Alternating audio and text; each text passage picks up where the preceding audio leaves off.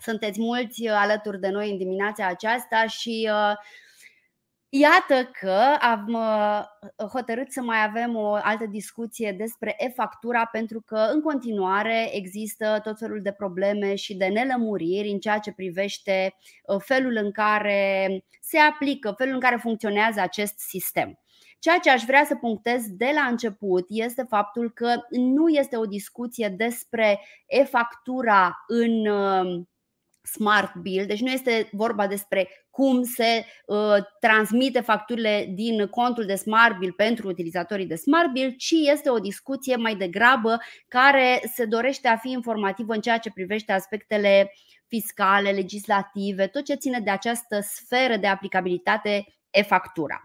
Și înainte să preluăm întrebările voastre, pentru că scopul nostru este să vă răspundem. Da? Deci cine are întrebări, legate de factura este așteptat să le adreseze fie în uh, chatul uh, uh, canalului de pe care ne urmărește, adică puteți să adresați întrebările pe Facebook, pe YouTube sau pe LinkedIn sau dacă vreți să vă păstrați anonimatul, ceea ce este perfect în regulă, atunci vă invităm să lăsați întrebarea voastră, întrebările voastre în formularul pentru întrebări anonime, iar noi le vom răspunde uh, tuturor acestor întrebări în timp real cu ajutorul lui Eduard.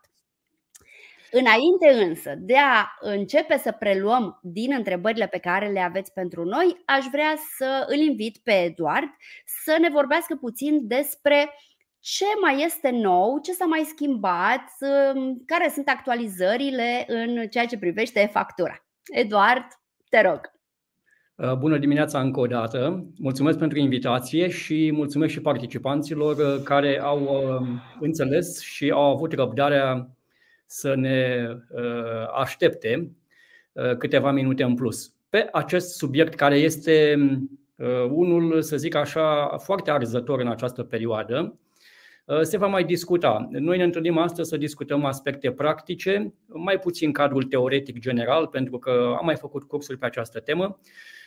Am avut pe final de an 2023 evoluții importante pe acest subiect, Mă refer la uh, cele două acte normative, legea 296 și ordonanța de urgență 115.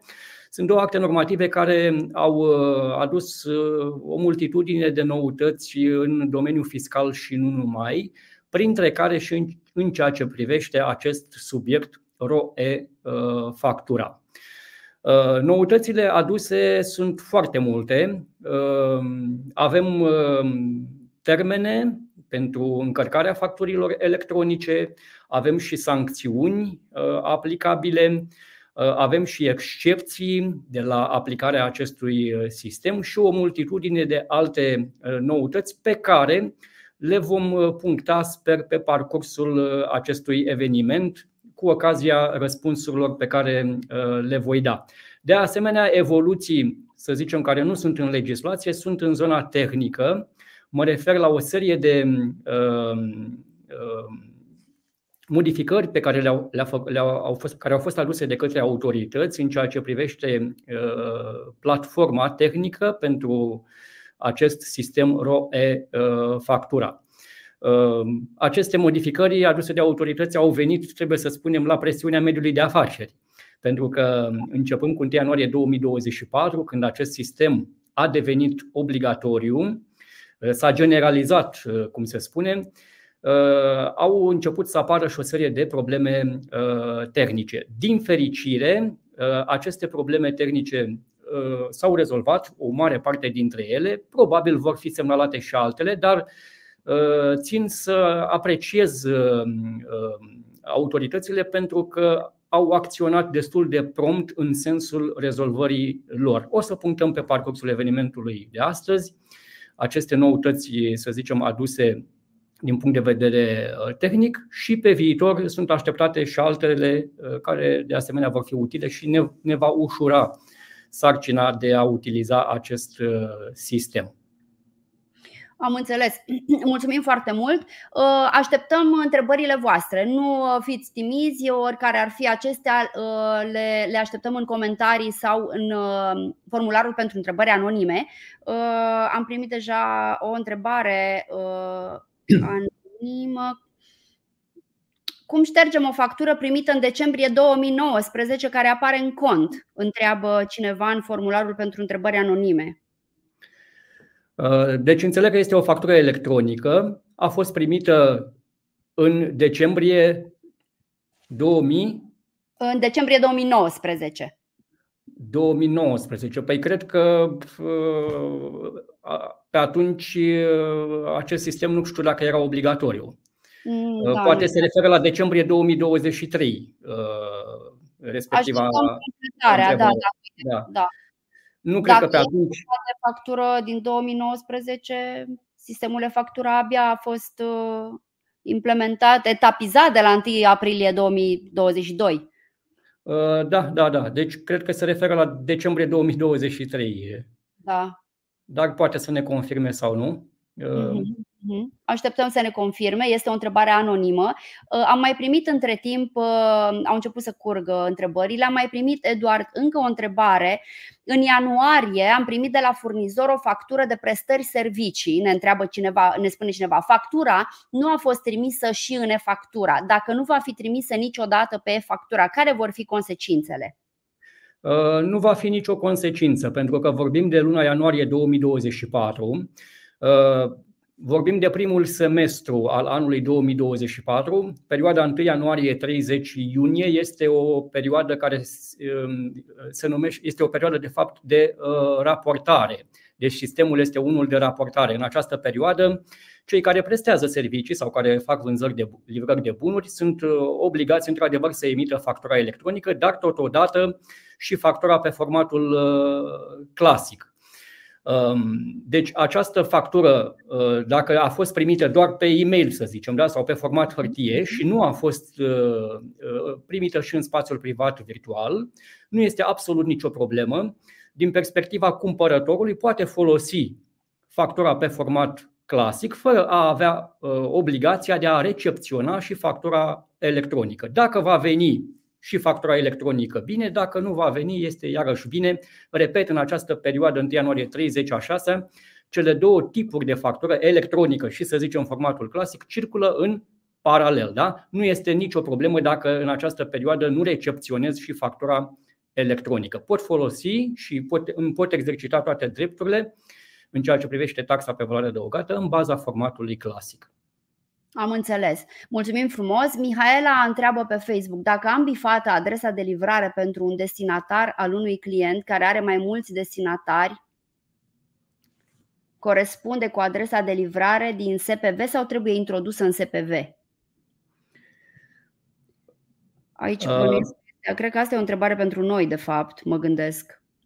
Uh, da, nu mi este foarte clar ce, care este întrebarea. Deci, dacă e vorba de adresa unui client, aici sistemul ROE Factura nu face vreo interogare în acest sens. Deci, verificarea și validarea facturii electronice se face în funcție de alte criterii, nu și de adresa clientului. Deci, corectitudinea adresei clientului a destinatarului este pur și simplu uh, problema exclusivă a furnizorului sau a prestatorului de serviciu. Uh-huh. Uh, am înțeles. Uh, Mircea întreabă pe YouTube: o persoană fizică înregistrată fiscal pe CNP cu activitate, închiriere, camere în scop turistic, înregistrată la normă de venit, trebuie să depune factura pentru servicii către persoane juridice? Uh, dacă este o persoană fizică autorizată, Uh, este considerat un operator economic. Uh, dacă vorbim de uh, tranzacții de, în derulare cu persoanele fizice, aici lucrurile sunt clare și trebuie să spunem din capul locului că, indiferent de categoria emitentului, fie că este PFA, fie că este societate comercială, în ceea ce privește prestările sau livrările către persoane fizice, uh, factura electronică nu este obligatoriu a se emite, cu o singură excepție. Mă refer la unitățile din turism, care uh, facturează, care prestează servicii către persoanele fizice și numai în cazul în care aceste facturi sunt încasate total sau parțial cu vouchere de vacanță. Deci doar în această situație avem relația B2C care intră sub incidența sistemului ROE factura. Deci, dacă nu vorbim de o unitate avizată de Ministerul Turismului, de ANAT, atunci nu, nu se mhm. pune problema facturării electronice. Am înțeles, mulțumim frumos. Eu văd, să știți, că ne trimiteți și întrebări care țin de e-factura în Smart Bill. Așa cum am spus la început, poate nu erați încă în live cu noi, Astăzi vom prelua întrebări care țin de sfera de aplicabilitate factura, de tot ce înseamnă toate prevederile legislative, fiscale și nu de e-factura în Smart Bill, pentru că săptămâna viitoare vom avea un webinar special pe această temă. Deci săptămâna viitoare, pe data de 22 februarie, vă așteptăm joi la aceeași oră să discutăm despre e-factura în Smart Bill și vă răspundem tuturor acelor întrebări care țin de, uh, de uh, cum se folosește sau ce se întâmplă cu e-factura în Smart Bill. Da? Astăzi uh, ne concentrăm pe alte aspecte și ăsta e și motivul pentru care Eduard este alături de noi acum. Întreabă cineva, întreabă uh, Cristina. Când emitem o factură care are în spate un deviz, este obligatoriu să scriem în factură fiecare poziție din deviz? Nu, nu este obligatoriu să um, întocmesc factura în acest fel. Deci, um, din perspectiva regulilor aplicabile uh, facturării electronice, nu am această obligație să um, încarc rânduri separate. Uh, prin urmare, este la latitudinea fiecărui furnizor dacă și cum detaliază serviciile pe care le-a prestat uh, sau bunurile pe care le-a uh, livrat. Ok, uh, mulțumim frumos. Să mai, o să mai preiau din întrebări. Avem o întrebare care este foarte lungă, aveți răbdare cu noi. O întrebare anonimă. În ghidul factura de la ANAF la pagina 3 face referire la termenul limită pentru transmiterea facturilor emise pentru livrările de bunuri și prestările de servicii care au locul livrării sau prestării în România, în sistemul național privind factura electronică ROE. Factura este de 5 zile lucrătoare de la data emiterii facturii, dar nu mai târziu de 5 zile lucrătoare de la data limită prevăzută pentru emiterea facturii, articolul 19 aliniatul 16 din codul fiscal. La articolul 319 se menționează pentru alte operațiuni decât cele prevăzute la alineatul 15, persoana impozabilă are obligația de a emite o factură cel târziu până în a 15-a zi ă, a lunii următoare, celei în care ia naștere faptul generator al taxei, cu excepția cazului în care factura a fost deja emisă. De asemenea, persoana impozabilă trebuie să emită o factură pentru suma avansurilor încasate în legătură cu o livrare de bunuri prestări de servicii, cel târziu până în cea de-a 15-a zi a lunii următoare, cele în care a încasat avansurile, cu excepția cazului în care factura a fost deja emisă. De exemplu, întreabă persoana respectivă, dacă emit o factură în data de 31 iulie 2024, teoretic am termen de 5 zile calendaristice de a transmite factura, respectiv până la data de 5 august 2024, având în vedere informațiile de mai sus. Dacă transmitem factura în e-factura după data de 5 august suntem pasibili de sancțiuni sau putem să prelungim termenul de transmitere? Bun, uh, deci această întrebare vizează uh, termenul de urcare a facturii electronice în sistem. Uh, înainte de a răspunde pe această situație concretă, aș vrea să fac o precizare importantă în sensul că acest termen de 5 zile se calculează în mod diferit în primul semestru, deci în perioada 1 ianuarie-30 iunie, față de perioada de după 1 iulie 2024. Trebuie să reținem că acest termen de 5 zile până la 30 iunie sunt zile lucrătoare, iar începând cu 1 iulie 2024 să avem grijă să socotim aceste 5 zile ca fiind calendaristice. Aceasta este o precizare foarte importantă de reținut. Acum, mergând pe întrebarea Andreei, um, dacă um, se emite o factură în 31 iulie, avem termen 5 zile calendaristice, da? pe regula care am spus-o mai devreme, în sensul că voi avea 5 august. nu știu dacă se interpun, nici nu contează dacă se interpun zile libere sau zile nelucrătoare aici sau de sărbătoare și așa mai departe, deci este 5 august. Dacă transmitem factura după data de 5 august, suntem pasibili de sancțiuni. Da, suntem pasibili de sancțiuni pentru că pe lângă acest termen de 5 zile uh, calendaristice, mai există și acel al doilea termen de 15 ale lunii următoare, cele în care a intervenit faptul generator. Dacă eu, de exemplu, am făcut livrarea sau prestarea în iulie, da? am emis factura în data de 31 iulie și n-am urcat-o până în 5 august, am urcat-o să zicem în 6 august, e adevărat, da. sunt în termenul de 15 zile a lunii următoare da? Da. care este de 15 august. Îndeplinesc acest termen, dar nu mai îndeplinesc și pe celălalt de 5 zile calendaristice. Deci, atenție, sunt de fapt două termene care se aplică în același timp. Avem acest termen de 5 zile, lucrătoare până la 36 calendaristice începând cu 1 a 7 dar mai avem și acel al doilea termen de 15 ale lunii următoare celei în care a intervenit faptul generator, adică fapt generator când s-a făcut livrarea sau când s-a făcut prestarea din punct de vedere al taxei. Da? Deci, în această situație, uh, firma este pasibilă, entitatea este pasibilă de amendă. Am înțeles, mulțumim frumos. Uh, mai întreabă cineva aici dacă uh, E o, e o întrebare legată de Smart dar răspund foarte rapid că nu are legătură cu factura. Dacă are nevoie doar de pachet de gestiune, trebuie să achiziționezi pachet de facturare, e inclus. Facturarea e inclusă în gestiune de fiecare dată. Bun, o altă întrebare anonimă. Firma de transport alternativ Bolt facturează numele PFA-ului meu către persoane fizice și juridice. Facturile către persoane, fizi, ă, către persoane juridice se declară nefactura. Sunt situații în care facturile nu conțin toate datele de identificare, cui adresă sau sunt în engleză. PFA nu emite facturi. Cum trebuie să procedezi cu aceste facturi? Um,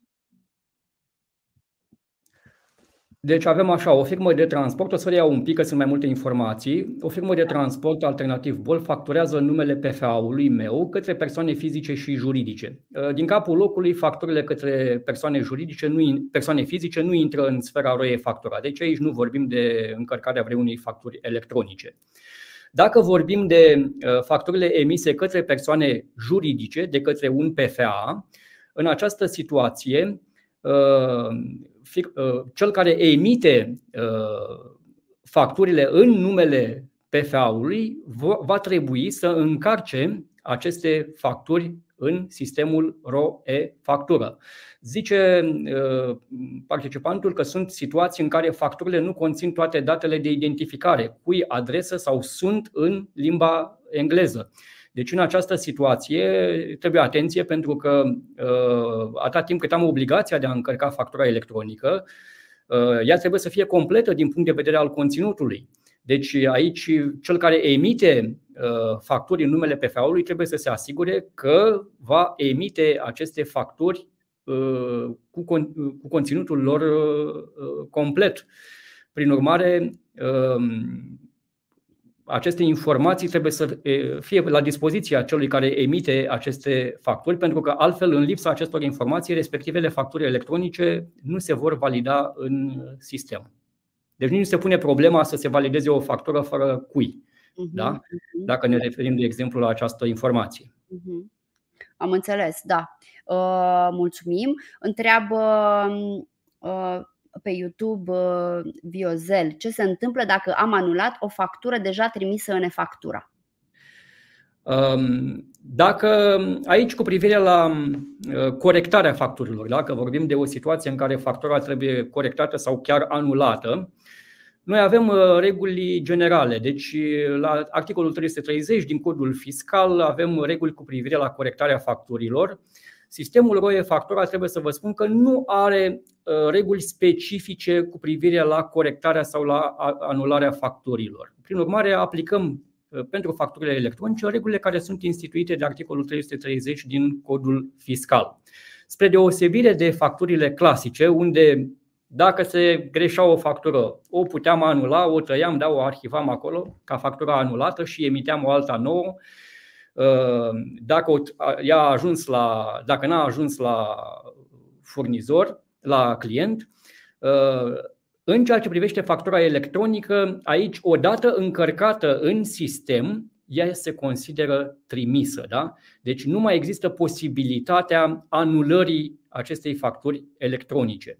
Prin urmare, nu am decât varianta de a o storna. Da? Ce înseamnă lucrul ăsta? Înseamnă să emit fie o altă factură electronică în care o să pun pe primul rând valorile cu semnul minus de la prima factură și pe rândul următor să pun cifrele corecte, fie emit două facturi electronice. Una cu semnul minus în oglindă față de cea inițială, cele două deci anulându-se, și o a doua factură electronică cu uh, valorile corecte. Da? Deci nu mai am posibilitatea de a anula o factură electronică odată validată în sistem, ea se consideră trimisă la beneficiar și nu mai am decât uh, la îndemână calea stornării, nu mai am la îndemână calea anulării facturii respective. Am înțeles, mulțumim frumos. Uh, Bio Superfood pe un cont de YouTube întreabă Am găsit în SPV trei facturi despre care nu știm nimic, nu le recunoaștem. Ce facem cu aceste facturi? Bun, astfel de situații vor mai fi pe viitor, nu le putem exclude, sunt erori ale celor care le-au trimis.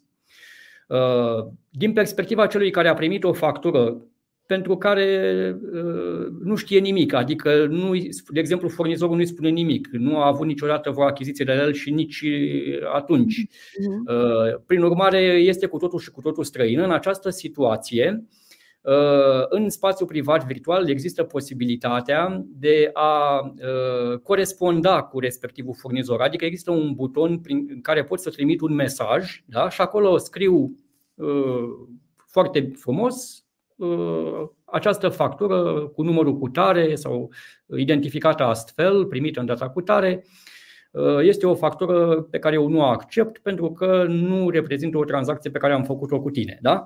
Și atunci furnizorul care a emis deci factura eronată, în mod normal, va trebui să o anuleze. Deci trebuie să îmi trimită trebuie să trimită el o altă factură cu semnul minus, care să o anuleze pe primul. Dacă nu mi-o trimite pe aceasta a doua, bineînțeles că eu nu o, eu, nu o iau pe aceea care mi-a trimis-o inițial, nu o înregistrez, nu fac nimic cu ea.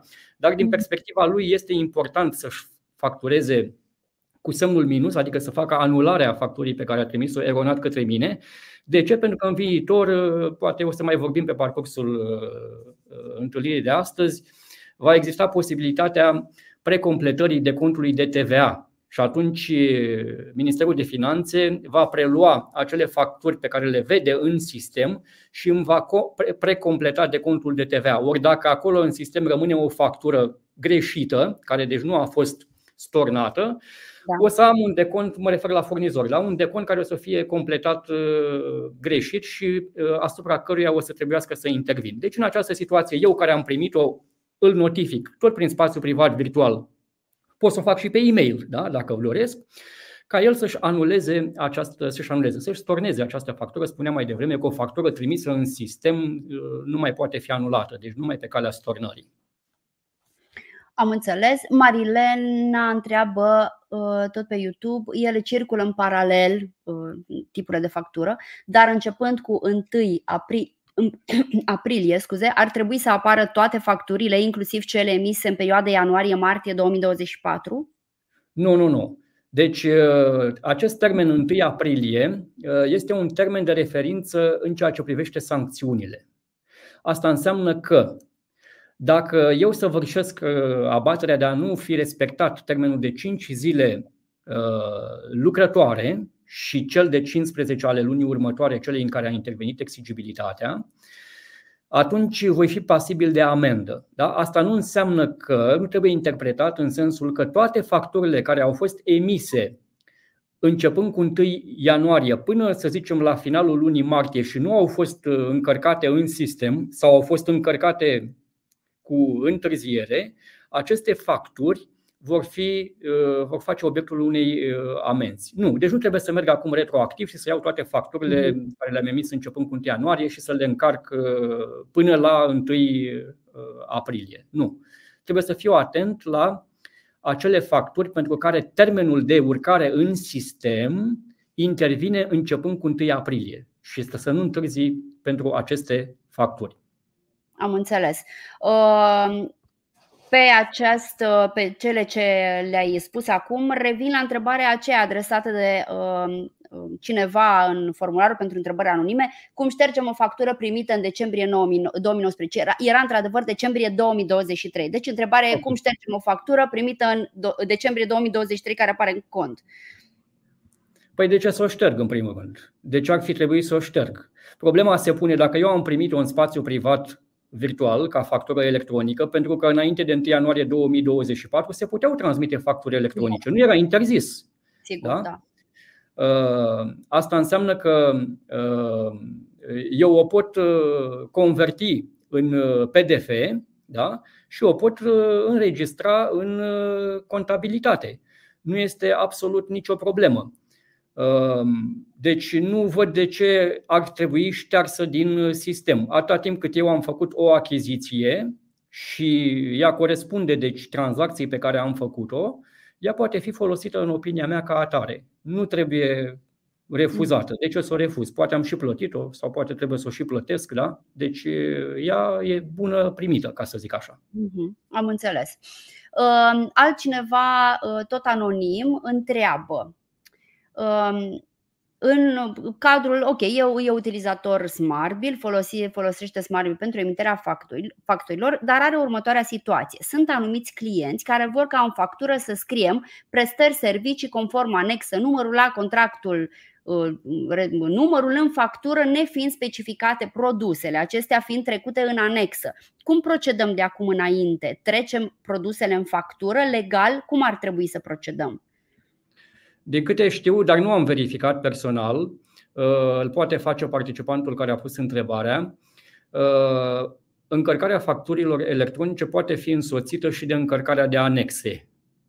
Uh, nu mhm. știu dacă această facilitate funcționează. Eu am auzit că se poate face, dar asta o putem verifica numai practic atunci când avem o asemenea situație. Deci recomand participantului să încerce să încarce în sistem și anexa la factura uh, respectivă. Dacă nu se poate, cel mai probabil, părerea mea este că în viitorul foarte apropiat se va da această posibilitate, pentru că facturile însoțite de anexe uh, reprezintă situații foarte des întâlnite uh, și atunci, în mod normal, ar trebui să se introducă sau să devină funcțională această facilitate în uh, platformă. Uh, nu trebuie să ne alarmăm deocamdată, dar dacă am o asemenea factură de emis cu o anexă, uh, pot să emit factura în format clasic, da? pentru că, repet, în perioada 1 ianuarie 30 a 6 facturile circulă în paralel Uh, însă problema va fi după data de 1 aprilie. În mod normal, atunci, dacă până la 1 aprilie această facilitate de a încărca deci separat anexa nu va fi disponibilă în platformă, nu am decât varianta să inserez acele informații în uh, factura electronică. Dar să sperăm că se va rezolva din punct de vedere tehnic această problemă, dacă nu cumva este rezolvată. Repet, încercați direct în platformă și vă veți convinge dacă se poate sau nu se poate. Ok, mulțumim frumos. Uh, tot o întrebare anonimă. ONG-urile trebuie să fie înrolate în SPV? Um, dacă vorbim de un ONG și de spațiu privat virtual, uh, bineînțeles că trebuie să fie uh, înrolat în spațiu privat virtual pentru că acolo primește corespondența cu Ministerul de Finanțe. Dar nu este, să zic așa, obligatoriu, pentru că Ehm, dacă vorbim de, la modul general, dacă vorbim de factura electronică, atunci, bineînțeles că ă, trebuie să am acces și în spațiul privat virtual ca să pot primi și să pot recepționa aceste facturi electronice. Deci, dacă întrebarea este din perspectiva facturii electronice, dacă un ONG are obligația, este impactată de factura electronică, da, și ONG-ul, fie că este o asociație, fie că este o fundație, este considerat, este, intră în această mare categorie a operatorilor economici. Prin urmare, ă, dacă va trebui să emite sau să primească facturi electronice, atunci va trebui să aibă acces și în spațiu privat virtual. Poate nu va trebui să emită, nu știu, că poate face niște tranzacții care intră pe excepții, să zicem, da? dar cu siguranță va primi și după 1 iulie 2024 majoritatea, dacă nu toate facturile, vor fi primite numai în spațiu privat virtual. Deci dacă nu are acces în spațiu privat virtual, e bine să-și facă. Da, Uh, și noi uh, vă încurajăm să nu așteptați până când vor uh, fi implementate și amenziile, pentru că și acum a fost un val enorm primim uh, mii de apeluri pe zi și noi, uh, cei de la cei cu care, cei care uh, comercializează semnături electronice la fel, nu așteptați, încă suntem în această perioadă de grație în care nu se plătesc amenzi, este momentul să vă achiziționați semnătura electronică, veți avea nevoie oricum de ea și o puteți folosi în atâtea alte situații, rezolvați aspectele care țin de factura cât mai repede, adică toate nelămuririle, pentru că nu are sens să plătim amenzi degeaba.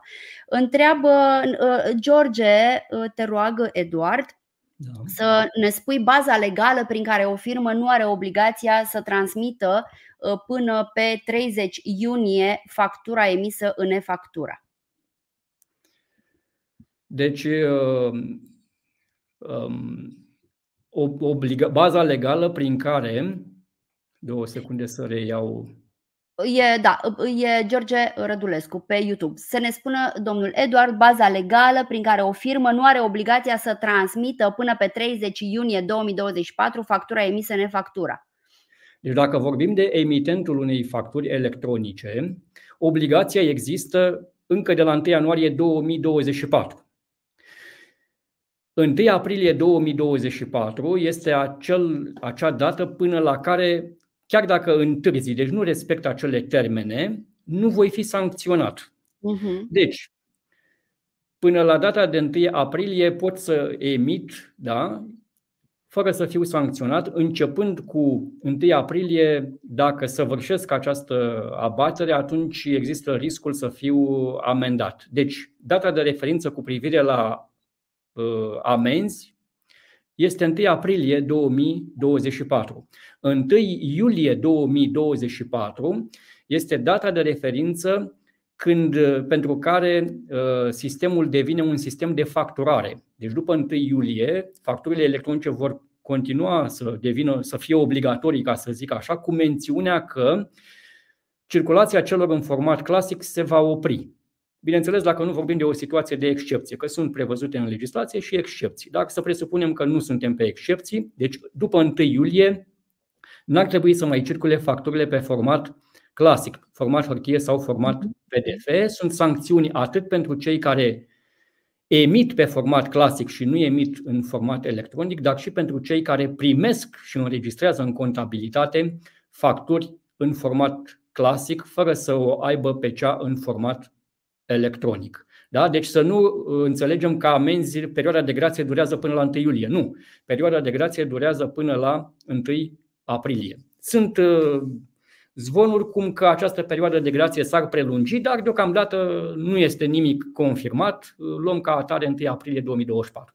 Sigur că da și cred că este mai bine să să luăm lucrurile așa cum sunt uh, ele în acest moment, pentru că dacă nu se amână, vom primi amenzi. E simplu. Uh, întreabă uh, o altă întrebare anonimă. O parte, pentru o parte din facturile primite în SPV, când se convertesc în format PDF, nu se face diferența între RO. Unele au RO, altele nu. Nu există opțiunea pentru TVA la încasare. Ținând cont de proiectul cu TVA precompletat, structura XML este incompletă. Există o metodă să facem conversie așa cum trebuie, adică TVA și neplătitor de TVA? Um, eu primesc, să zicem, o factură în uh, electronică pe care o, o primesc în format XML, da? pentru că acesta este singurul format al facturii electronice și o să o convertesc uh, într-un format lizibil, de mm. regulă PDF. Uh, din câte am văzut uh, recent, autoritățile dau această posibilitate de conversie direct din spațiul privat virtual. Deci acolo unde eu văd factură cu factură dintre cele primite, pentru fiecare din aceste facturi am posibilitatea, pe de o parte, să o descarc în format XML dar totodată am și posibilitatea să o descarc în format PDF. Sunt butoane separate și îmi pot alege de acolo. Dacă vreau să o citesc ușor, aleg formatul PDF și văd despre ce este vorba acolo. Evident că eu o să o primesc factura așa cum ea a fost completată de către furnizor. Da? Dacă el a completat codul său de TVA corect sau incorrect, eu trebuie să verific. Da? El poate a pus RO și nu trebuia, sau poate n-a pus și trebuia. Eu iau ca atare, deci aici regulile nu se schimbă uh, cu privire la verificarea facturilor pe care le primesc. Eu trebuie să iau codul fiscal și să văd dacă a fost înscris corect acolo, cu ro sau fără ro și am posibilitatea să interoghez registrele care sunt publice pe site-ul uh, ANAF cu privire la persoanele înregistrate în scopuri de TVA sau nu. Lucru valabil și pentru uh, persoanele care aplică TVA la încasare sau nu aplică TVA la încasare. Da? Poate pe factură scrie că aplică. Eu nu iau de bună ce scrie acolo. Dacă nu scrie pe factură, iarăși nu iau de bun că nu scrie. Da? La fel verific în registrul special pentru cei care aplică TVA la încasare sau nu. Deci ce scrie pe factură este una, da? cu privire la plătitori, neplătitori de TVA, cu privire la aplicarea regimului TVA la încasare sau nu. Eu, care recepționez factura, am obligația să verific și să confirm acele informații prin prisma bazelor de date disponibile la, Ministerului, la nivelul Ministerului de Finanțe. Majoritatea softurilor de contabilitate, atunci când se înregistrează aceste facturi, Uh, verifică automat dacă aceste informații sunt uh, corecte sau nu. Dacă sunt informații greșite și mă impactează, atunci uh, bineînțeles că pot solicita furnizorului să îmi corecteze factura. Dacă e cu TVA la încasare sau nu e cu TVA la încasare, nu ar trebui să-l pun să-mi o refacă, să-mi scrie sau să nu-mi scrie această mențiune pe factură, pentru că eu o consider ca atare. Dacă mi-a pus codul lui fiscal fără RO, și trebuia să fie cu RO, aici ar fi bine să contactez furnizorul să-mi refacă factura. De ce? Pentru că este o, o chestiune de formă și aici um, pot fi situații când dreptul de deducere să fie pus în discuție. Deși este, repet, o chestiune de formă, e bine să ne asigurăm că factura este emisă corect și are toate informațiile și de regulă atunci când lipsește acest RO au mai fost situații când uh, inspectorii fiscale au respins uh, dreptul de deducere. Da? Și atunci îmi notific furnizorul și îl rog să-mi refacă factura cu datele uh, corecte. Am înțeles. Mulțumim frumos. O altă întrebare anonimă. Cum se transmit autofacturile, autofacturile în e-factura și cine are această obligație? Întreabă cineva. Um Obligația de a emite autofactura rezultă din prevederile codului fiscal. În uh, codul fiscal sunt mai multe situații care obligă la emiterea unei autofacturi. Noi știm că autofactura este acea, este tot o factură, îi se spune autofactură pentru că și la cumpărător și la vânzător este trecută același operator, aceeași entitate. Da? Există această posibilitate, nu pot să trec acum în revistă toate situațiile. Deci ele sunt prevăzute în codul fiscal. De exemplu, atunci când se acordă bunuri uh, în cadrul acțiunilor de protocol, da, care depășesc 100 uh, de lei pentru fiecare cadou. Da? Diferența se autofacturează și deci se colectează TVA. Este un exemplu sau atunci când uh, nu primesc o factură pentru o achiziție intracomunitară da? până în data de 15 ale lunii următoare. La fel sunt obligat să autofacturez, da? Uh, urmând ca după aceea să primesc uh, factura de la furnizor. Și mai sunt și alte situații. Deci, indiferent de situația care mă obligă să emit autofactura, ea este, repet, o factură ca oricare altele și dacă nu intră pe excepție, atunci sunt obligat să o încarc în sistemul ROE factura. Există această posibilitate. Uh, din punct de vedere tehnic s-a uh, dat această posibilitate recent, deci dacă intrați în spațiu privat uh, în platformă, da, veți vedea că există o rubrică specială pentru autofactură. Există o bifă pe care pot să o pun acolo. Da? Mm-hmm. Uh, și chiar așa scrie în dreptul bifei respective autofactură. Da? Deci nu a fost inițial, este adevărat. Deci uh, cred că um, în uh, luna februarie sau oricum foarte recent s-a, dat, s-a rezolvat această problemă. Deci, în concluzie, și autofacturile se pot încărca, deci nu avem o problemă în momentul de față cu transmiterea lor. Um, mulțumim frumos. Un alt, uh, o altă întrebare anonimă. Când se vor emite doar online, va mai exista obligativitatea să se depună în 5 zile sau vor fi depuse în timp real facturile?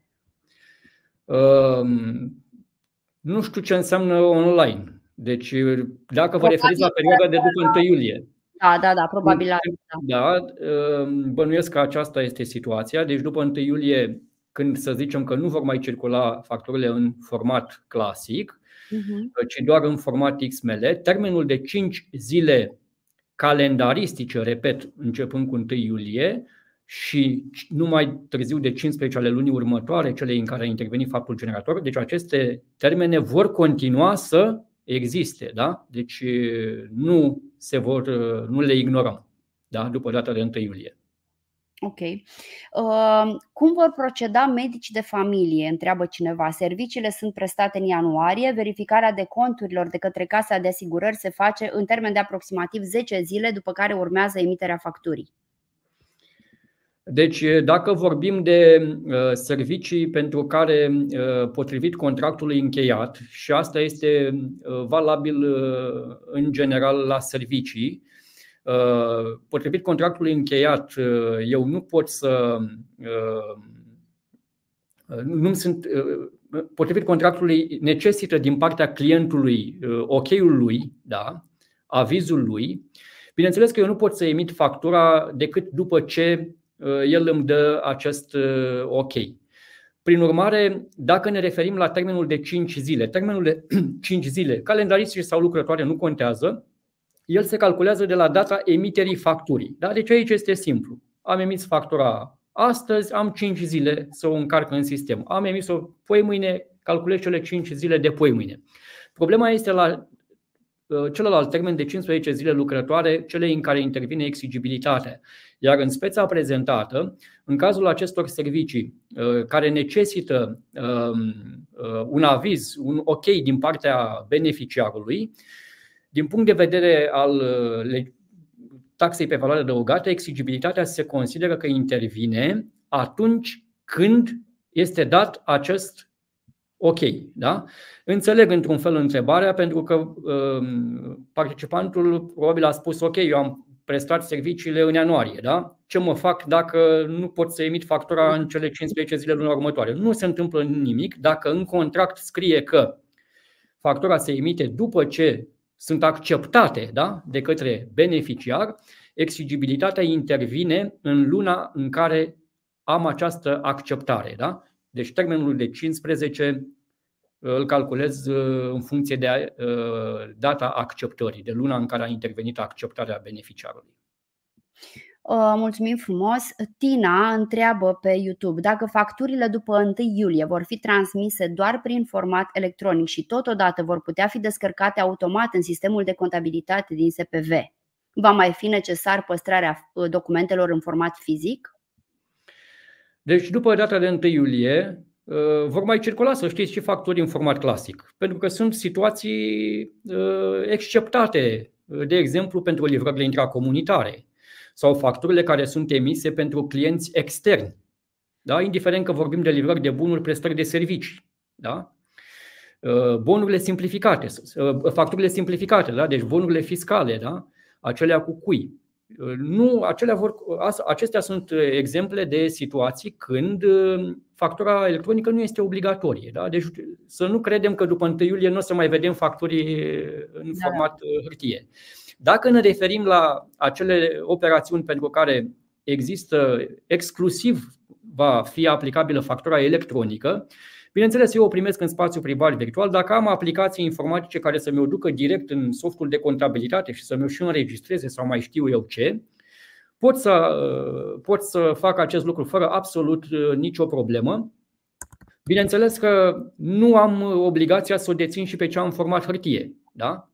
Deci XML-ul reprezintă exemplarul original al facturii după data de 1 iulie. Prin urmare, pot să-l arhivez ca atare, adică în format electronic, format XML, deci undeva pe server, într-o zonă securizată și în cazul unui control teoretic acela ar trebui, uh, ar trebui prezentat. Dacă se va cere. În mod normal nu ar trebui să se ceară pentru că aceste facturi electronice sunt la dispoziția uh, autorităților fiscale. Da?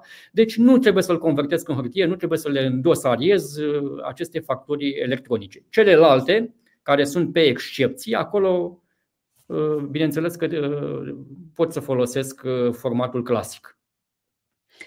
Am înțeles, mulțumim frumos. Observ că mai primim întrebări care țin de Smart Bill.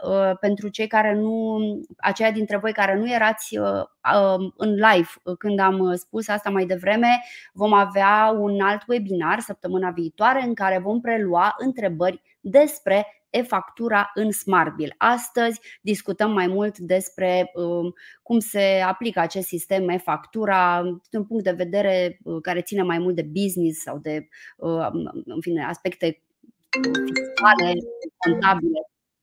Întreabă pe, uh, pe YouTube Valeriu, o asociație, ONG, este obligată să emită factura prin roie factura pentru cotizațiile membrilor? Uh, deci cotizațiile, dacă ne referim la acest tip de operațiune, uh, reprezintă din punct de vedere al taxei operațiuni scutite fără drept de deducere. Asta înseamnă că pentru aceste operațiuni nu am obligația să emit o factură. Deci, dacă ONG-ul nu emite factura, nu este absolut nicio problemă, dar dacă totuși o emite prin opțiune, da? Da. În, această, în această situație are obligația să o încarce în sistem.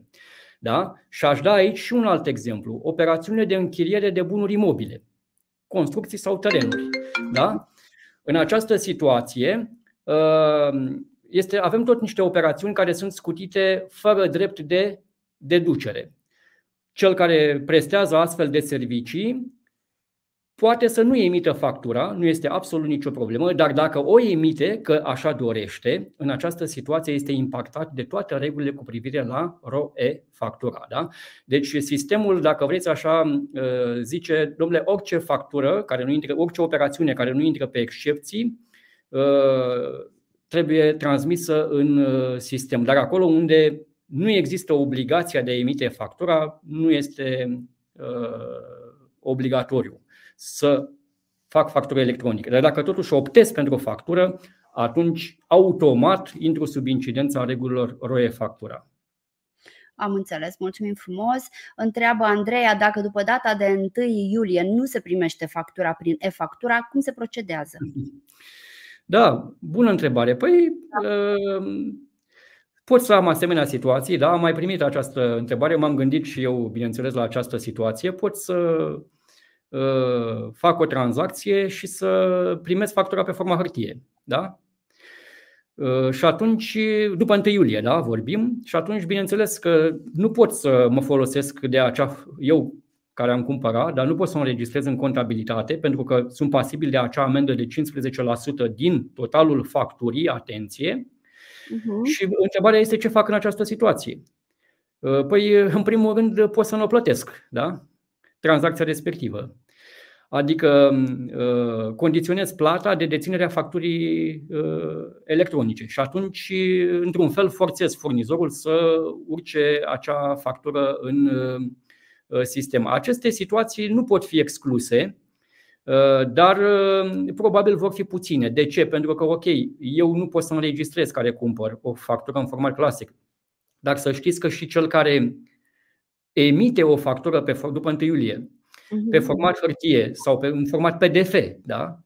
și nu emite și factura electronică, deși ar avea această obligație, și el este sancționat cu amenda de 15%. Da? De aceea cred că aceste situații vor fi destul de rare, dar nu pot fi excluse. Repet, din perspectiva celui care cumpără, eu cred că ce aș face eu este să nu achit acea factură. Mi-o trimiți în spațiu, o găsesc acolo în spațiu privat virtual, o verific, este ok și ți-o, ți-o plătesc, pentru că dacă apuc să o plătesc, s-ar putea, furnizorul este cu saci în căruță într-un fel, poate nu-l interesează de amendă, poate zice că ok, nu o să fiu controlat sau mai, nici nu contează ce. Eu rămân cu banii dați și cu factura electronică neprimită. Da? Și ce pot să fac? Nu prea pot să fac mare lucru. Adică, bun, excludem că îl dau în judecată, că da, aici nu trebuie să ajungem. Da? Deci, da. ce aș face? Eu nu aș achita factura respectivă decât în momentul sau după ce o să o primesc în format electronic, în spațiu privat virtual. Da? Adică nu pe e-mail să primesc un XML, așa, uite, zice furnizorul, uite XML-ul, da? ți-l trimit pe e-mail acum. Nu. Da. Factura electronică este cea care este recepționată și validată, deci, în platformă, da? nu pe alte canale. Am înțeles, mulțumim. Cristi întreabă, uh, ne spune, facturez în euro către un client din Uniunea Europeană. Sunt obligat să o trimit în SPV? Am menționat mai devreme și reiau una mhm. dintre excepțiile sistemului, adică una dintre operațiunile pentru care nu este obligatoriu să se emită factura electronică, este acea operațiune, acele tranzacții care sunt derulate cu partenerii externi. Indiferent că vorbim de nestabiliți în România, dacă vreți, da. mai simplu spus. Da? Adică eu fac o operațiune și aici vorbim și ori de o livrare de bunuri, ori de o prestare de servicii, nici nu contează, către o entitate care este din afara României, din Uniune sau din afară. În această situație nu am obligația să emit factură electronică. Și această excepție este încă de la 1 ianuarie, va fi și după data de 1 iulie 2020 și 4.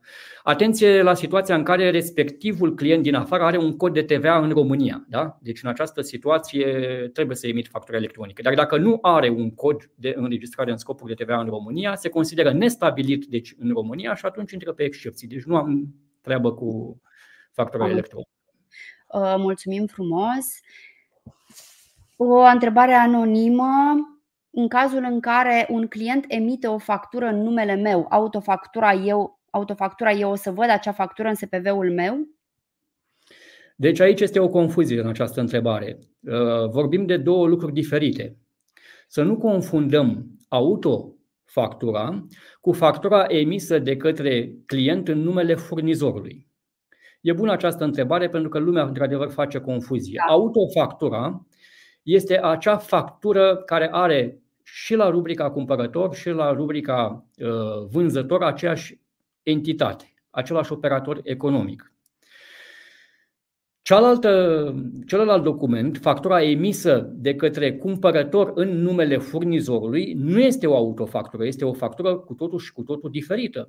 Este, de fapt, o factură la, în care cumpărătorul este o entitate, vânzătorul este o altă entitate are specific faptul că este emisă de către cumpărător, de către client, dar tot în numele meu, în numele furnizorului. Deci la rubrica furnizor va, va apare cel care a făcut livrarea, cel care a uh, efectuat uh, prestarea. Da? Ambele, atât autofacturile cât și facturile emise în numele uh, furnizorilor, trebuie să încărcate în ROE factura dacă nu se încadrează pe, pe operațiune de excepție. Legat de facturile emise în numele clienților, există această posibilitate, în numele furnizorilor, scuze, există această posibilitate din punct de vedere tehnic în momentul de față. Uh, se pot încărca deci facturi electronice. Uh, ca să dau un exemplu, aceste facturi sunt emise de regulă atunci când vorbim de stocuri la dispoziția clientului. Adică el are acces la un depozit, da? mărfurile sunt de exemplu ale mele, el, fa, el clientul da? Uh, și ia de acolo marfa și face într-o lună mai multe achiziții de la mine. Da? El are la îndemână toate datele ca la sfârșitul lunii să totalizeze da? și să emită el factura pentru mine. Dar la rubrica vânzător, tot eu o să fiu trecut. Mm. El va fi doar emitentul, de la mine către el. Da? Bun, mulțumim frumos. Uh, voi mai prelua din întrebările anonime pentru că sunt foarte multe.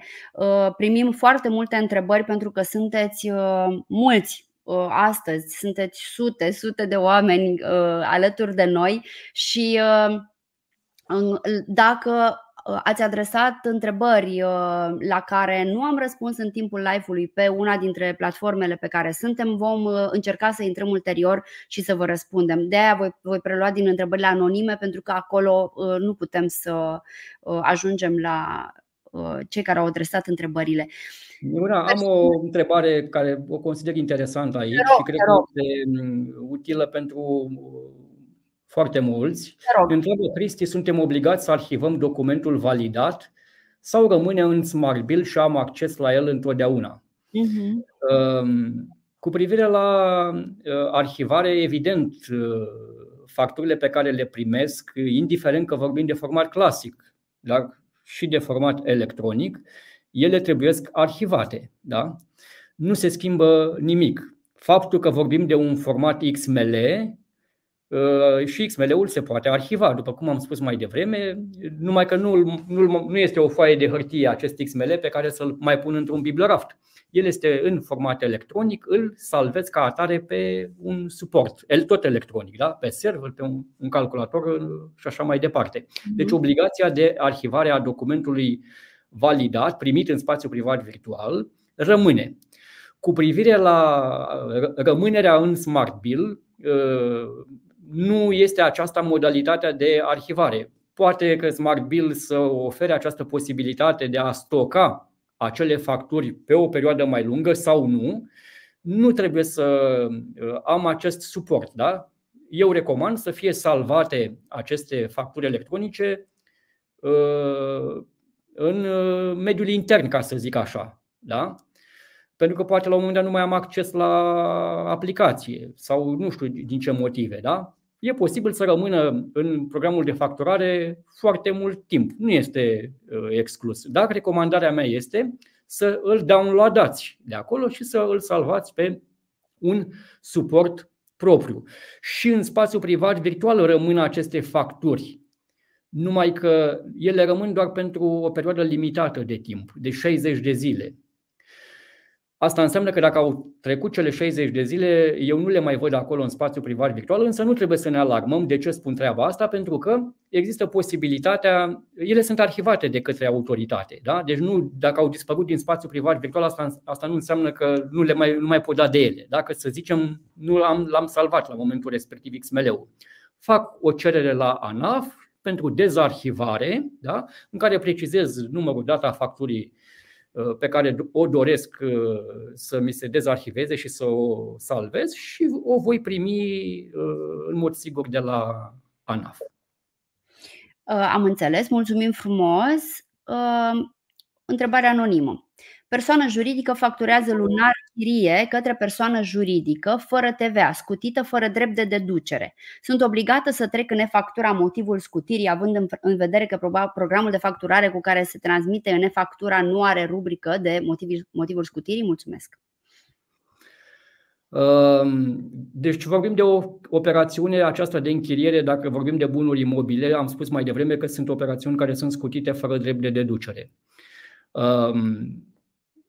Nu știu dacă formatul actual al facturii electronice permite asemenea mențiuni. Dacă eu am emis această factură, evident că este o factură fără TVA. În această situație sunt, intru sub incidența roie factura, deci trebuie să respect toate obligațiile pe care le am. Nu văd să fie o o problemă în momentul de față faptul că nu am menționat uh, uh, scutită fără drept de deducere în cuprinsul uh, facturii. Nu o văd o problemă prea serioasă, pentru că această operațiune este scutită prin efectul legii. De urmărit și modificările de ordin tehnic care vor apare cu privire la platformă. Există, dacă nu este în momentul de față această posibilitate să fac diverse mențiuni în factură, cel mai probabil uh, această opțiune va fi pusă, pentru că mai sunt și alte situații când uh, am obligația să menționez uh, regimul de TVA pe care l-am aplicat, da, să fac trimitere la anumite articole, să fac mențiuni exprese în cuprinsul facturii. Deci e de urmărit și probabil această problemă se va rezolva dacă nu n-am, n-am intrat, n-am avut practic această problemă până acum. Dar nu probabil se va rezolva. Um, întreabă cineva în cazul stornărilor care este diferența între tip 380 cu minus și tip 381 cu plus.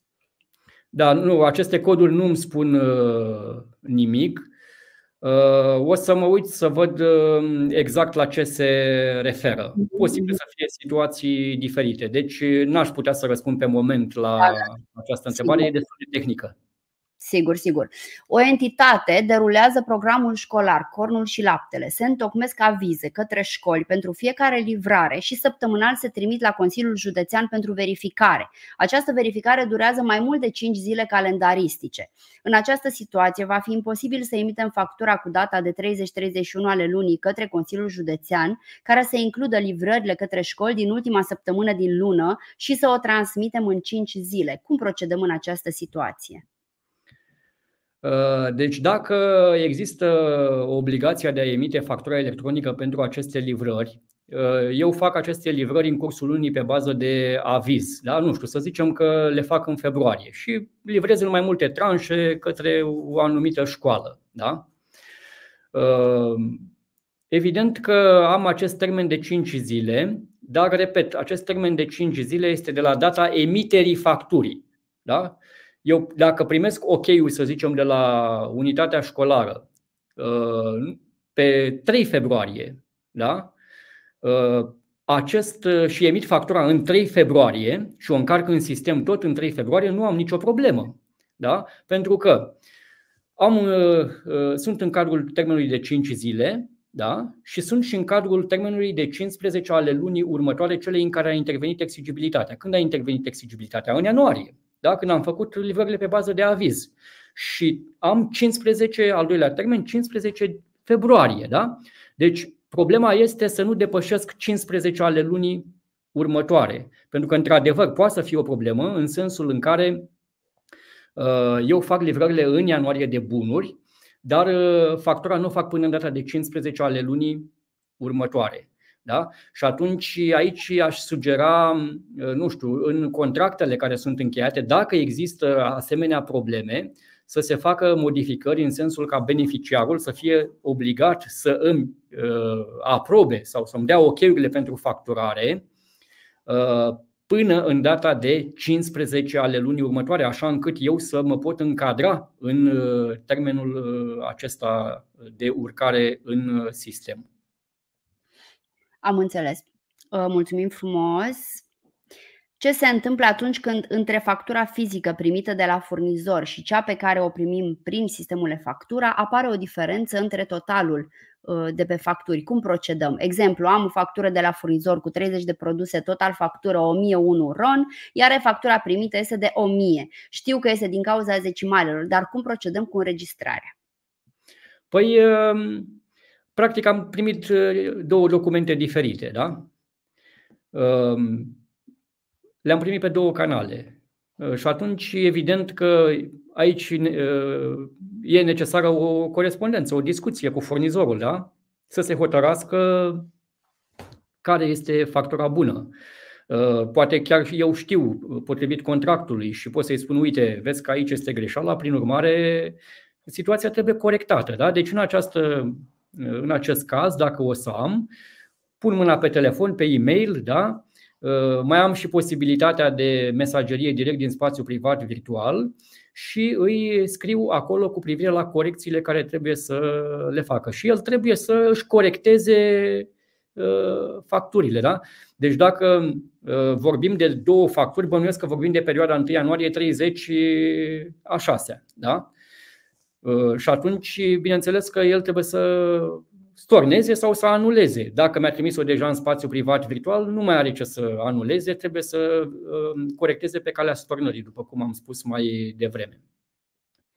Um, ok, mulțumim. O firmă care nu mai are activitate este obligată să-și, să-și facă SPV și semnătură electronică? Deci acest SPV, uh, acum cred că o să-mi schimb numele în buletin să mă cheme SPV, ca să vorbească toată lumea de mine, vorba cuiva. Uh, deci, lumea acum vorbește foarte mult de SPV când uh, avem acest, această temă cu factura electronică. Dar uh, SPV-ul acesta e de ani buni de zile și el este uh, utilizat nu numai pentru factura electronică, ci este utilizat pentru corespondența în general cu autoritatea fiscală.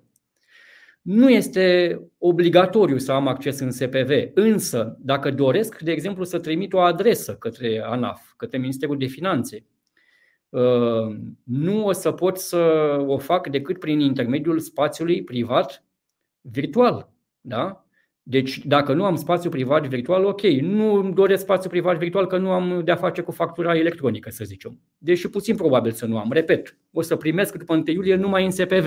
Și dacă nu am acces în SPV, nu o să recepționez facturile. Da? Deci, vrând nevrând, trebuie să avem spațiu privat uh, virtual. Da? Nu este o chestiune complicată, iar semnătura electronică, bineînțeles că este absolut necesară, pentru că declarațiile fiscale nu le pot semna și nu le pot transmite la autorități decât dacă sunt în posesia unei semnături electronice. Vorbim de entități aici, nu vorbim de persoane fizice. Mm-hmm care, mă rog, au această posibilitate și uh, fără deținerea unui token. Uh, dar dacă vorbim de un ONG, da, aici clar semnătura electronică este indispensabilă, pentru că nu, nu se poate să-și îndeplinească obligațiile declarative fiscale. Dar ce facem cu firma dacă ea nu mai are activitate? Rămâne fără activitate? Adică, la un moment dat, Bun, nu este o problemă ca o firmă să nu aibă activitate. Nu te poate obliga nimeni să o închizi, da? Uh-huh. Așa Corect. că nu te poate obliga nimeni să o păstrezi fără activitate. Deci asta este o decizie managerială, fiecare hotărăște dacă o păstrează.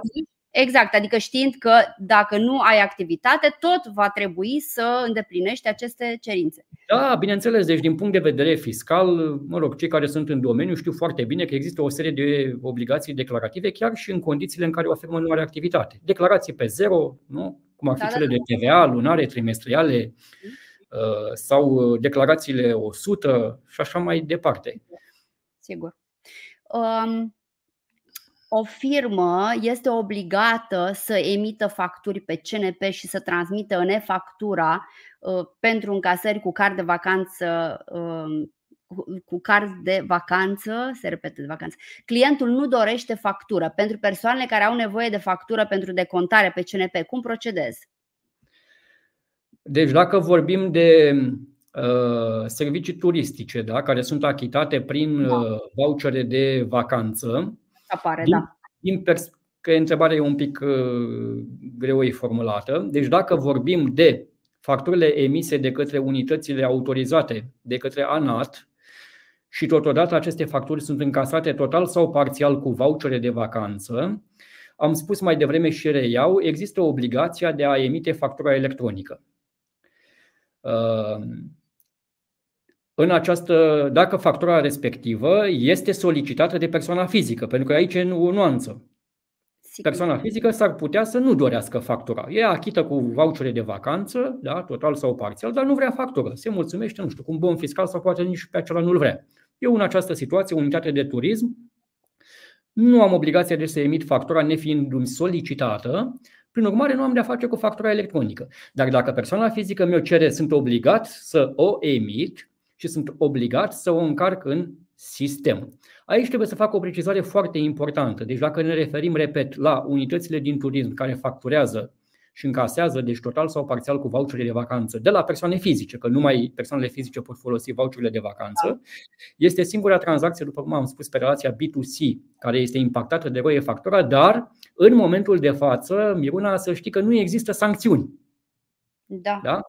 Adică uh, există obligația, dar cine nu și-o îndeplinește nu poate fi sancționat. Este valabil acest lucru pe forma actuală a legislației. Vom vedea. Cel mai probabil se va. A, a, a fost oare o. Uh, scăpare. Da, o, da, o scăpare în momentul în care s-a uh, implementat obligativitatea B2B, probabil că s-a, nu s-a mai mers înapoi da. să se da, regleze. Da, această, această obligație pe singura obligație pe B2C da.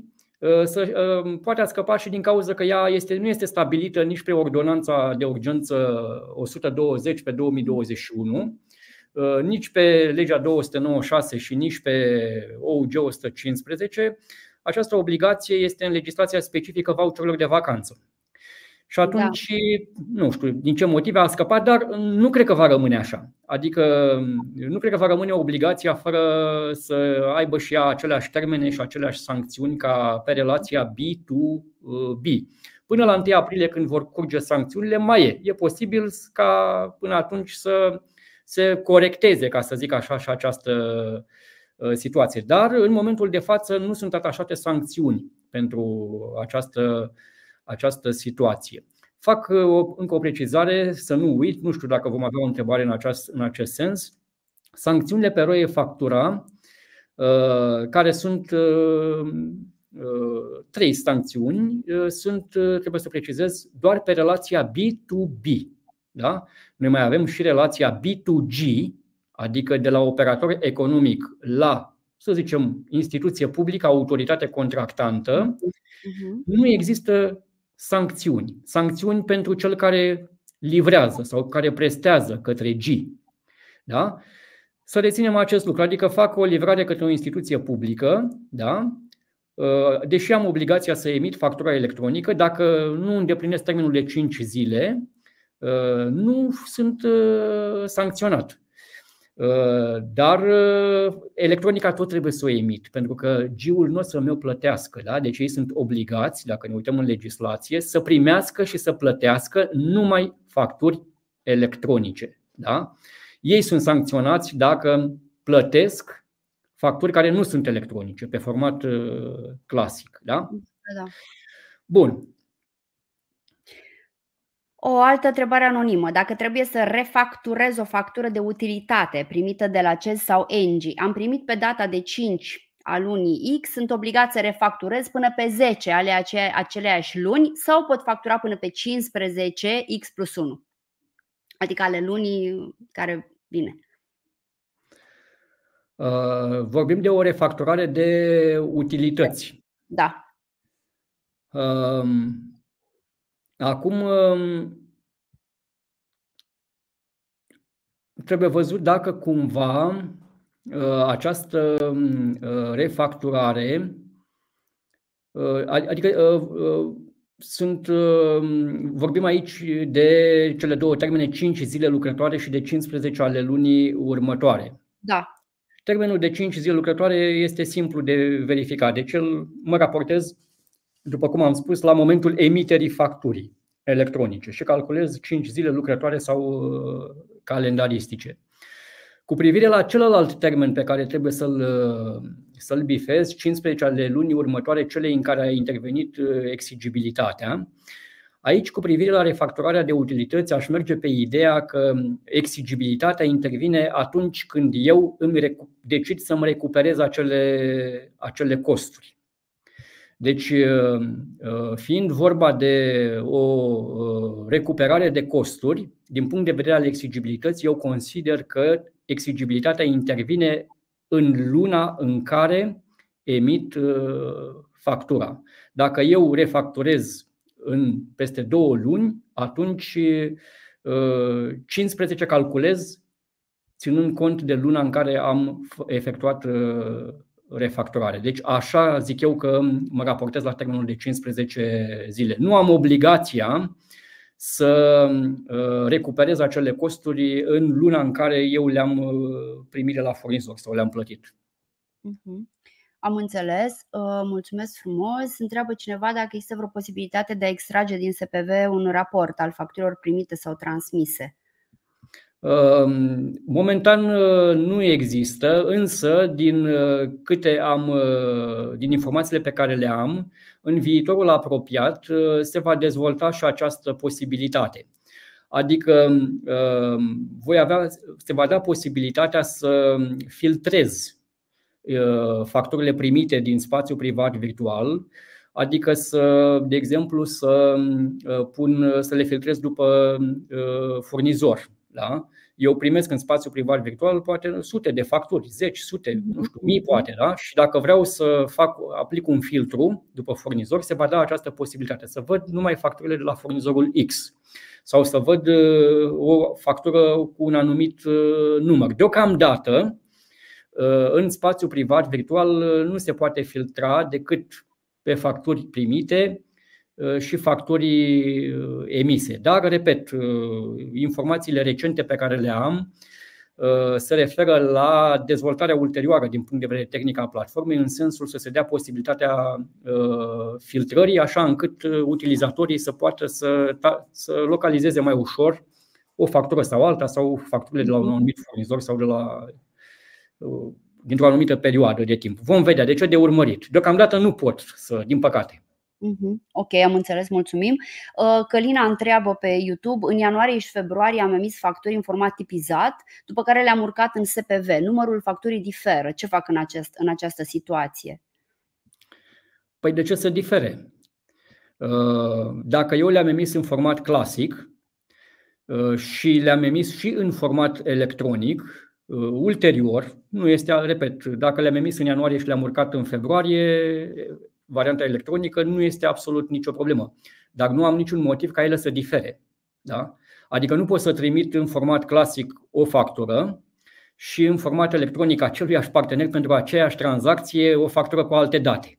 Da? Deci trebuie să mă hotărăsc, să văd care este cea corectă. Da? Dacă am greșit-o pe cea în format clasic, o corectez pe cea în format clasic și o retrimit ca să se potrivească cu cea în format electronic. Dacă cea în format electronic este greșită, o corectez pe căile pe care le-am spus mai devreme. Odată trimisă în format electronic, încărcată acolo în platformă, se consideră bună trimisă și n-am decât varianta stornării.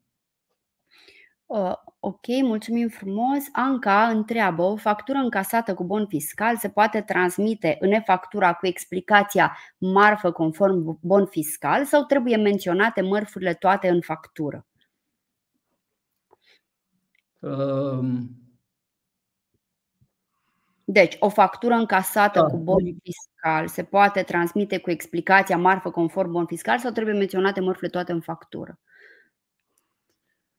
Um, cred că din punct de vedere tehnic um, uh, există această posibilitate. Nu cred că am o problemă cu validarea în, în cazul în care o să scriu mărfuri conform bonului fiscal. Uh-huh. Problema este alta uh, și problema este după 1 iulie 2024, când uh, eu o să trebuiască să utilizez numai factura electronică. Și atunci cel care va primi o factură care va avea o asemenea exprimare generală, nu prea e în regulă. De ce? Pentru că el nu știe ce e acolo. Da? Mm-hmm. Și acela este singurul document care va fi considerat factură. Deci până la 30 iunie el va primi și factura în format clasic și acolo vede da? ce a achiziționat și are, din punct de vedere al documentului justificativ, informațiile clare. Dar după data de 1 iulie, cel care va primi o asemenea factură va spune, bun, bun, mai facturat. Dar eu n-am, nu, nu prea știu ce este aici și a, pentru mine acesta este singurul document da, care uh, ține loc de factură, care este considerat factură. Deci aici aș vedea o problemă. Repet, dacă se va da posibilitatea sau poate este dată și nu știu eu încă de a atașa la facturile electronice și anexele, da? în această situație lucrurile sunt, uh, sunt în regulă. Vom vedea, pentru că mm, în practică sunt multe probleme în momentul de față și ne așteptăm uh, și din partea autorităților să continue această adaptare la problemele care sunt semnalate din, uh, din practică. Eu am speranța că acest 1 aprilie nu va fi chiar 1 aprilie, când vor începe sancțiunile, și se va, mai, se va mări această perioadă de grație, tocmai ca să, se, ca să existe timpul necesar să se um, rezolve toate aceste situații care pot uh, apărea în practică. Uh, ok, mulțumim frumos. Uh, întreabă uh, cineva pe YouTube legat de facturile primite de la furnizori. Este suficient să salvăm factura primită în format PDF și doar așa sau suntem obligați să salvăm, salvăm și formatul XML? Iarăși vorbim de cele două perioade. Dacă vorbim de perioada 1 ianuarie 30 a 6, uh, există obligația de a emite și și. Și format XML și format uh, PDF. Deci, în mod normal, eu trebuie să primesc uh, și factura în format uh, clasic. Da? Începând cu 1 iulie 2024, nu o să o mai primesc pe format clasic, prin urmare o să iau XML-ul și o să îl convertesc în PDF, dar această conversie este numai în scopul lizibilității facturii. Da? Acel PDF pe care eu îl obțin, repet, după data de 1 iulie 2024, da. nu va fi un document cu vreo valoare din punct de vedere fiscal, nu va fi considerat factură. Acel XML va fi considerat factură. Da? Deci eu o să-l convertesc doar ca să văd ce este acolo și să pot înregistra corespunzător în uh, contabilitate. Și aici să știți că după 1 iulie mai este o altă problemă. Fac așa o mică paranteză acum. Noi vorbim acum de facturi și ne gândim la TVA. Da? Uh, pentru că se pune problema dreptului de deducere și aici este o discuție. Dacă pot să deduc din format hârtie și nu am electronica. Da? Dar uh, dacă problema se pune și dacă pot să deduc cheltuiala din format uh, hârtie sau format PDF, dacă n-am uh, factura electronică. Și aici lucrurile nu sunt încă prea clare. Da? Poate, se vor, poate se vor clarifica. Deci, până la 30 a 6 am și varianta clasică da? și varianta XML. Pot să folosesc bine mersi varianta clasică, dar după 1 iulie numai varianta XML, o convertesc ca să o pot citi da?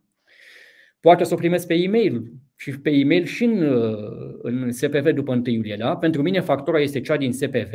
Dacă am primit-o și pe e-mail, pot să le compar cele două și să văd dacă sunt aceleași uh, informații.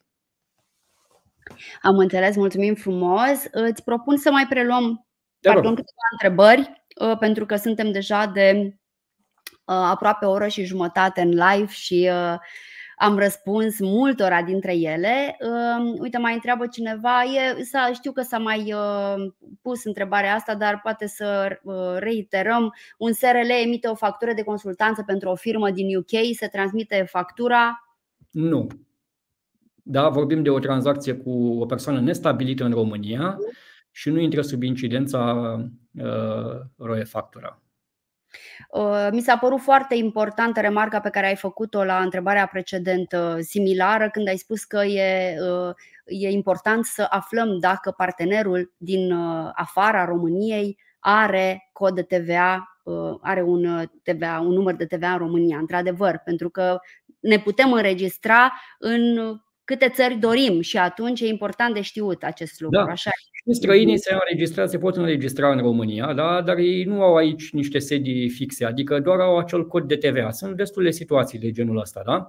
Ei bine, în această, în această situație, că și în rezidenții aceștia care au doar un cod de TVA în România pot să facă și tranzacții da? și se pune întrebarea ei cum sunt impactați de eroe factura. Uh-huh. Și trebuie să spunem că și ei au această obligație, aceste obligații începând cu 1 ianuarie, dar mhm. pentru ei euro factura uh, funcționează doar ca un sistem de raportare. Deci ei sunt uh, obligați să încarce facturile în sistem și ei au aceleași termene până la 30 iunie 2024 și vor continua cu această obligație de raportare și după data de 1 iulie 2024. Deci ei vor fi obligați doar să emită facturi electronice Uh, nu au această uh, obligație de a folosi exclusiv ca factură factura electronică. Uh-huh, bun. Întreabă cineva la un volum de, de fapt, M. Dali, la un volum de circa 250 facturi primite în ianuarie au fost primite prin e-factura, cam 70%. Parte din cele neprimite sunt achitate cu card. Ce metode de constrângere pot avea asupra furnizorilor? Da, asta ce să zic acum. E o situație practică, da? care nu o putem uh, ignora. Da. Deci mă duc la magazin sau la un furnizor și plătesc uh, cu cardul, îmi dă produsele după 1 iulie, să zicem, da? Și atunci ce fac? Eu am spus că după 1 iulie trebuie să am exclusiv factura electronică, da? Aici fiecare cum își asumă riscurile, da? Uh, eu o plătesc, poate, îmi iau bunurile sau am primit serviciile, am plecat la firmă și după aceea mă uit în, în spațiu privat virtual și dacă am, în mod normal, ar trebui să văd, poate nu în ziua respectivă, în termenul de 5 zile, să-mi văd acolo frumușel factura. Da? Mm. Toate bune și frumoase. Dar ce ne facem când nu o văd? Da? Eu am achitat-o, poate mi-a dat un format hârtie cu care eu nu am ce să fac. Bine, am ce să fac, pot să-l înregistrez pe acela în contabilitate, dar am acea amendă de 15% din totalul facturii, da? Repet, și cel care, după 1 iulie, cel care primește și înregistrează în contabilitate facturii în alt format decât XML, este pasibil de această sancțiune care poate să fie considerabilă. Deci fiecare cum își asumă, cum își asumă riscurile. E o problemă. Vedem cum se va adapta lumea la aceste, la aceste situații. Da? Pot să am o situație când să trag de furnizor să-mi dea factura electronică. Da, uite, ai plătește că ți-o dau peste o săptămână, s-ar putea să nu mai primesc și atunci rămân cu. Da. Da? E o situație, nu știu ce să zic în, în, în cazul ăsta, e după cum am norocul. Da.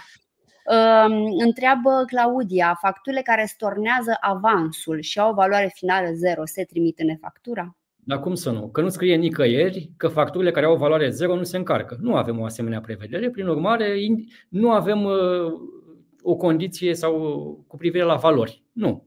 Mhm. Noi vorbim aici de operațiuni care intră sub incidența roie factura, vorbim de excepții și așa mai departe. N-am făcut, legislația nu, nu are, să zicem așa, un plafon.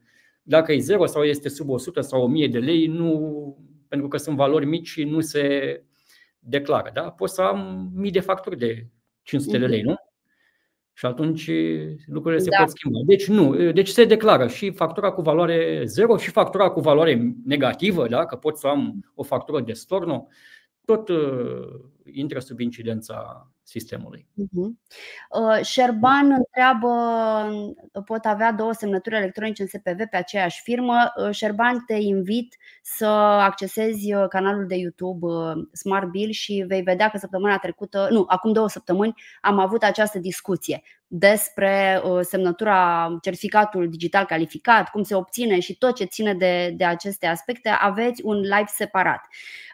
Întreabă cineva. Știu, dacă îmi permiți o completare, da. din câte știu, pot fi mai multe semnături electronice pentru aceeași entitate. Da? Uh-huh.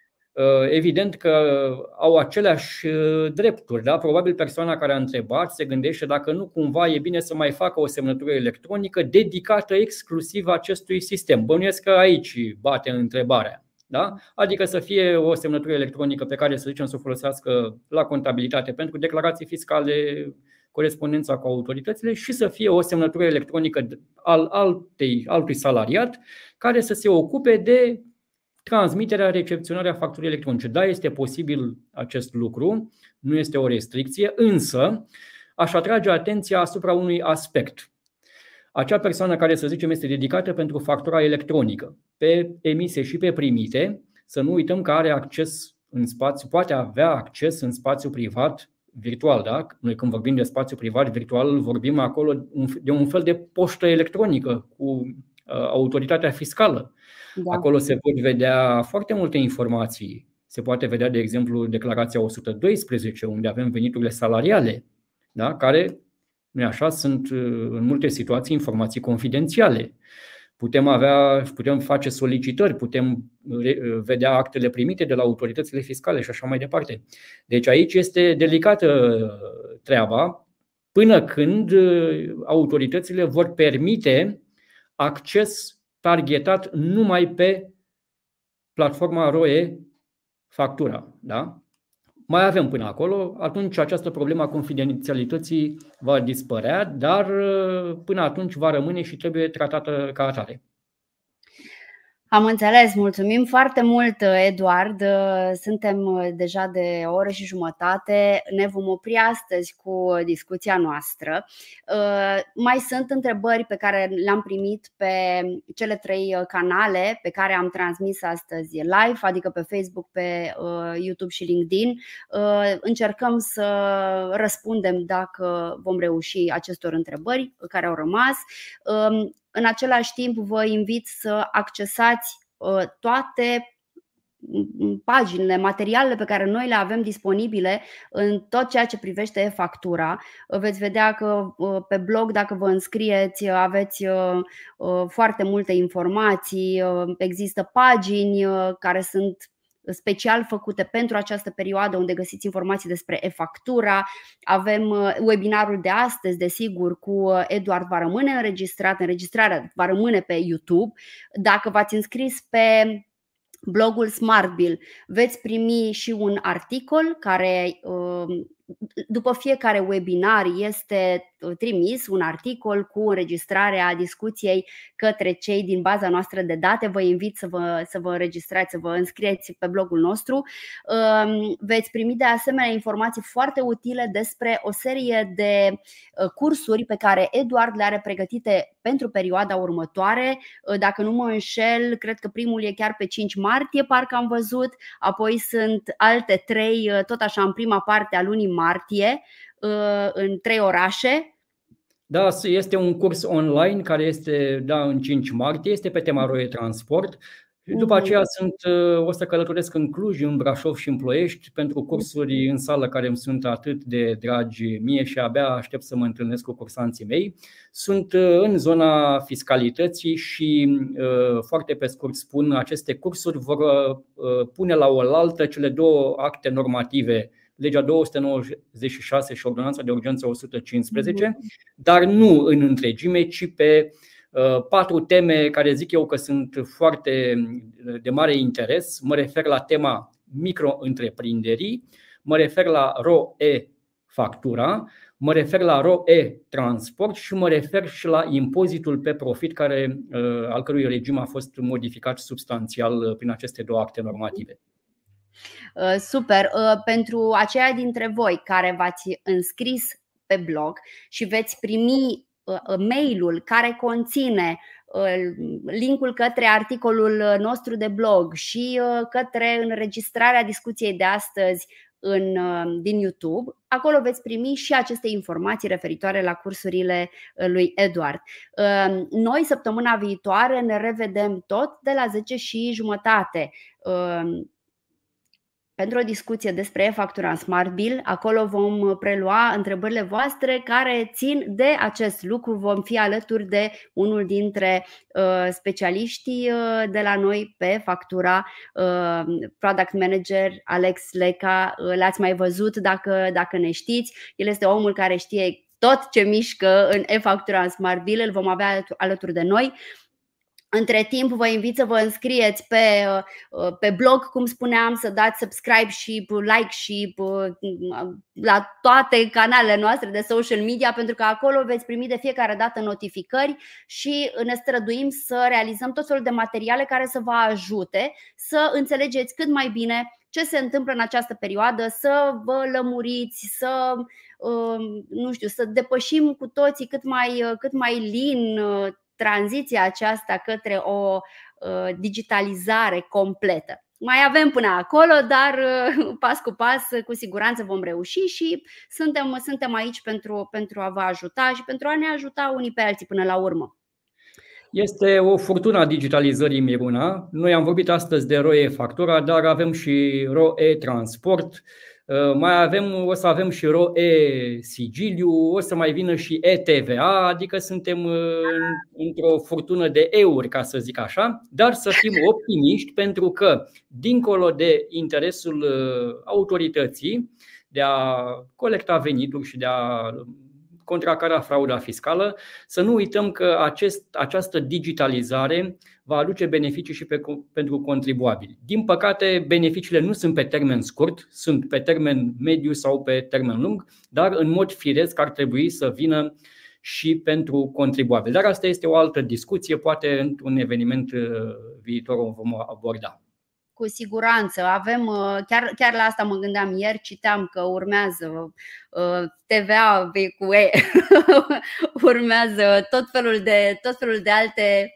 aspecte ale digitalizării și mă gândeam că avem suficiente materiale să facem live-uri în fiecare săptămână. Doamne ajută la să tot reușim și să oferim informații utile celor care au nevoie de ele și într-adevăr Uh, aceste evenimente sunt foarte bune pentru că uh, economisesc foarte mult timp pentru cei care se confruntă cu aceste noutăți. Așa este. Mulțumim foarte mult, doar mulțumim, vă mulțumim și vouă că ne sunteți alături. Noi suntem aici pentru că voi sunteți aici și pentru că vorbiți cu noi și mulțumim că ați avut răbdare astăzi când uh, platforma ne-a făcut figuri, ceea ce nu s-a întâmplat până acum. Sperăm să fie un caz uh, singular și să nu se repete. Și uh, ne vedem joia viitoare. Până atunci aveți grijă de voi, informați-vă, documentați-vă, citiți și uh, povestim mai multe joia viitoare, iar cu Eduard sunt convinsă că ne vedem iar în curând. Mulțumim mult de tot! Eu aștept și eu mulțumesc. Toate cele bune! Zi frumoasă! Asemenea!